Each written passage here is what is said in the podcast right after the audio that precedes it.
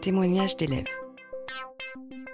Voilà, je vous fais écouter quelques, quelques idées, quelques témoignages d'élèves qui vont redire mieux que moi tout ce que je vous ai expliqué.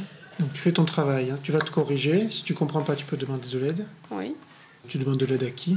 À un camarade, et si même le camarade n'arrive pas à nous expliquer, après à l'enseignant. D'accord. Pourquoi tu vas pas voir le- l'enseignant du premier coup? Parce que, bon, après, il y, a- il y aurait tellement de monde euh, à côté de l'enseignant, parce que des fois, c'est qu'un tout petit truc qu'on a mal compris. Ou... Donc c'est plus rapide d'aller voir un copain ou une Oui. copine? D'accord. Est-ce que ça sert à quelque chose de travailler en groupe? Ben, franchement, un travail en groupe, c'est bien parce que on peut, par exemple, quand on est seul, des fois on est bloqué parce qu'on n'a pas l'idée forcément. Et quand on est en groupe, eh ben, il y a une deuxième personne avec nous. Et peut-être que quand on est bloqué, ben, cette personne-là, elle n'est pas bloquée à cet endroit-là. Du coup, elle va donner l'idée à la personne qui est bloquée.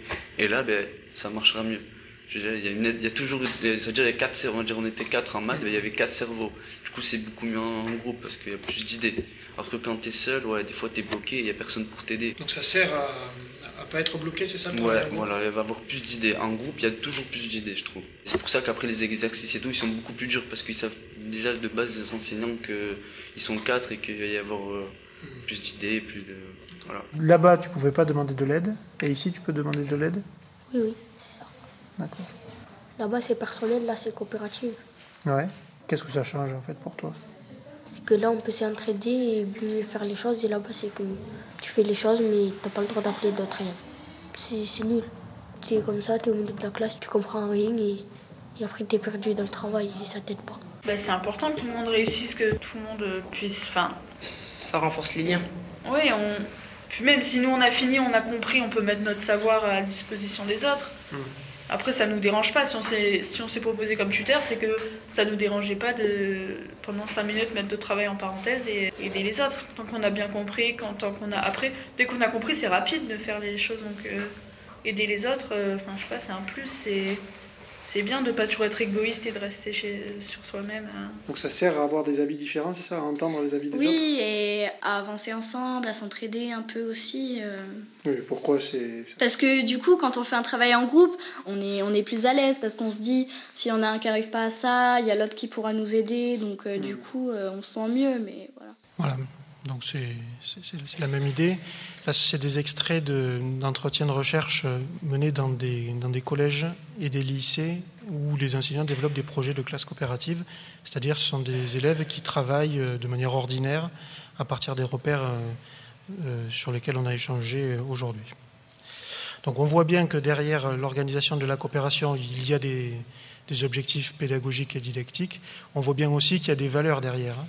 Là, il parle de, de ne pas être égoïste, de penser aux autres. Euh, On on donne la possibilité aux élèves, en, en agissant et en travaillant euh, coopérativement, d'être complètement en lien avec les valeurs de la République, liberté, égalité et fraternité. hein. La liberté parce qu'ils ont la possibilité de développer de la liberté par l'autonomie qu'on leur accorde. L'égalité parce qu'on donne la possibilité à tous les élèves de progresser. Ils ne sont pas condamnés à réussir du premier coup, puisqu'ils peuvent demander à d'autres, ou à comprendre du premier coup. Et la fraternité, ça paraît un peu évident, mais sauf que ce n'est pas une fraternité de parole, c'est une fraternité d'actes ordinaires. Euh, J'avais un copain, la pédagogue, qui, parlait, lui, de mitoyenneté. C'est-à-dire qu'on fait de la citoyenneté, mais pas pour ceux qui sont loin, qu'on ne connaît pas. On agit de manière altruiste pour le copain à qui je vais demander de l'aide ou qui vient me demander de l'aide et que je peux tout naturellement aider et débloquer de sa situation. Voilà. Moi, je vous mets une petite bibliographie. Ici, là, dans le QR code, vous avez la ressource de Caroline Velchef et Jean-François Vincent, qui est le memento pour la coopération entre élèves au collège et au lycée. Et je sais que dedans se trouvent des, brevets des exemples de brevets de tuteurs. Mais c'est pour collège et lycée. hein. Ben, merci beaucoup.